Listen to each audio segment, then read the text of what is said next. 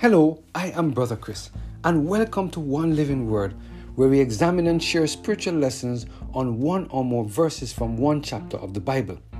Today we're focusing on the topic He Touched Me, based on a reading of Mark chapter 5, verses 38 to 42. Let us hear what the Lord has to say in this passage of Scripture. And he cometh to the house of the ruler of the synagogue, and said the tumult, and them that wept and wailed greatly. And when he was come in, he said unto them, Why make ye this ado and weep? The damsel is not dead, but sleepeth. And they laughed him to scorn. But when he had put them all out, he taketh the father and the mother of the damsel, and them that were with him, and entereth in where the damsel was lain. And he took the damsel by the hand, and said unto her, Talitha cumi, which is being interpreted, Damsel, I say unto thee, arise. And straightway the damsel arose and walked, for she was of the age of twelve years, and they were astonished with a great astonishment.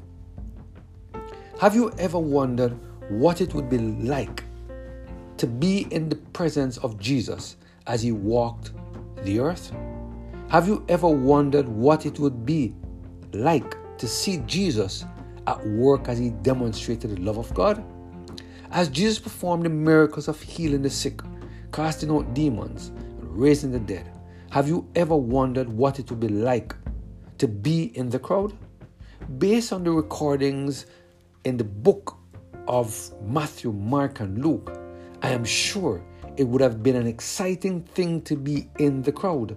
No wonder the Bible recorded that almost every single day as Jesus walked around, he had crowds of people following him.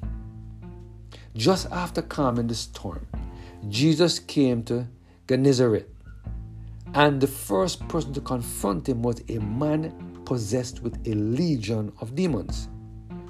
Many human beings were afraid of this man, but not Jesus. Instead of Jesus being afraid of the man, the demons were terrified of Jesus. Jesus took the opportunity to demonstrate the power of God over the demons and the love of God for humanity. At the end of the encounter, the demons came out of the man and he was sitting in his right mind and enjoying the love of God in his heart. Immediately after leaving his this scene, Jesus was met by a ruler from the synagogue.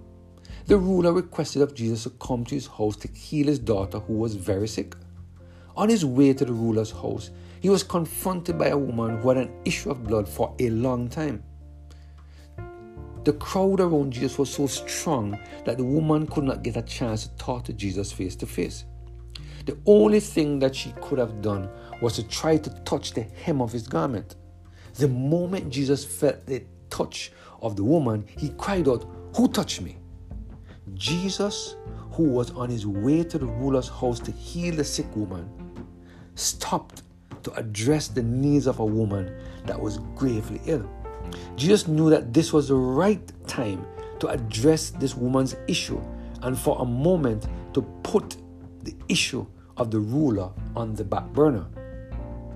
After addressing the woman's concern and providing the healing that she needed, he restarted his journey to the ruler's house. But shortly after resuming his journey, the news came that the ruler's daughter was dead. I'm sure sadness filled the heart of the ruler. I'm sure there was some in the crowd wondering why Jesus, Jesus didn't hurry up. But when you know that you are the resurrection and the life, you don't have to hurry up. When you know that you have the power to raise the dead, you don't have to worry up. Or when you know that the person is but asleep. You don't have to hurry up. In Mark chapter 5, verse 38 to 42 is recorded the actions of Jesus after he arrived at the house of the ruler. The words of the Lord said, And he cometh to the house of the ruler of the synagogue, and seeth the tumult, and them that wept and wailed greatly. And when he was coming, he said unto the woman, Why make ye this ado and weep? The damsel is not dead, but sleepeth. And they laughed him to scorn. But when he had put them all out, he taketh the father and the mother of the damsel, and them that were with him, and entered in where the damsel was laying. And he took the damsel by the hand, and said unto her, Talitha cumi, which is being interpreted, Damsel, I say unto thee, arise. And straightway the damsel rose and walked, for she was of the age of twelve years. And they were astonished with great astonishment. Do you see the initial response of the people to the words of Jesus regarding the state of the 12 year old girl? Their response demonstrated that they were unaware of the fact that the Son of God was in their midst. They were certainly unaware of the fact that the resurrection and the life was the one speaking to them. What is truly amazing here is the fact that Jesus ignored their response and attended to the matter at hand. Here, Jesus demonstrated the matchless love that God has for humanity. Here, Jesus showed the power that he had over the sleep of death. After commanding the child to arise from the sleep of death, she got up. Can you imagine how they, they who criticized Jesus felt? They were shocked. They never saw anything like this before. What they did not realize is that God is in the business of saving souls. But while the crowd was in shock, the ruler and his household were elated. Jesus was able to touch their lives in such a way that they were never the same afterwards. Today, God is reminding us that He has the power to touch us in such a way that we will never be the same. It is my prayer that we will continue to surrender every single area of our lives to the total control of the Holy Spirit so that he can that we can experience the touch of Jesus. Let us pray.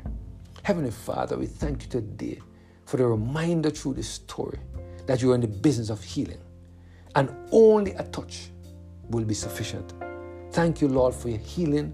Thank you for the words of, of, of reminder this today we bless your name, we glorify your name, and we magnify your name.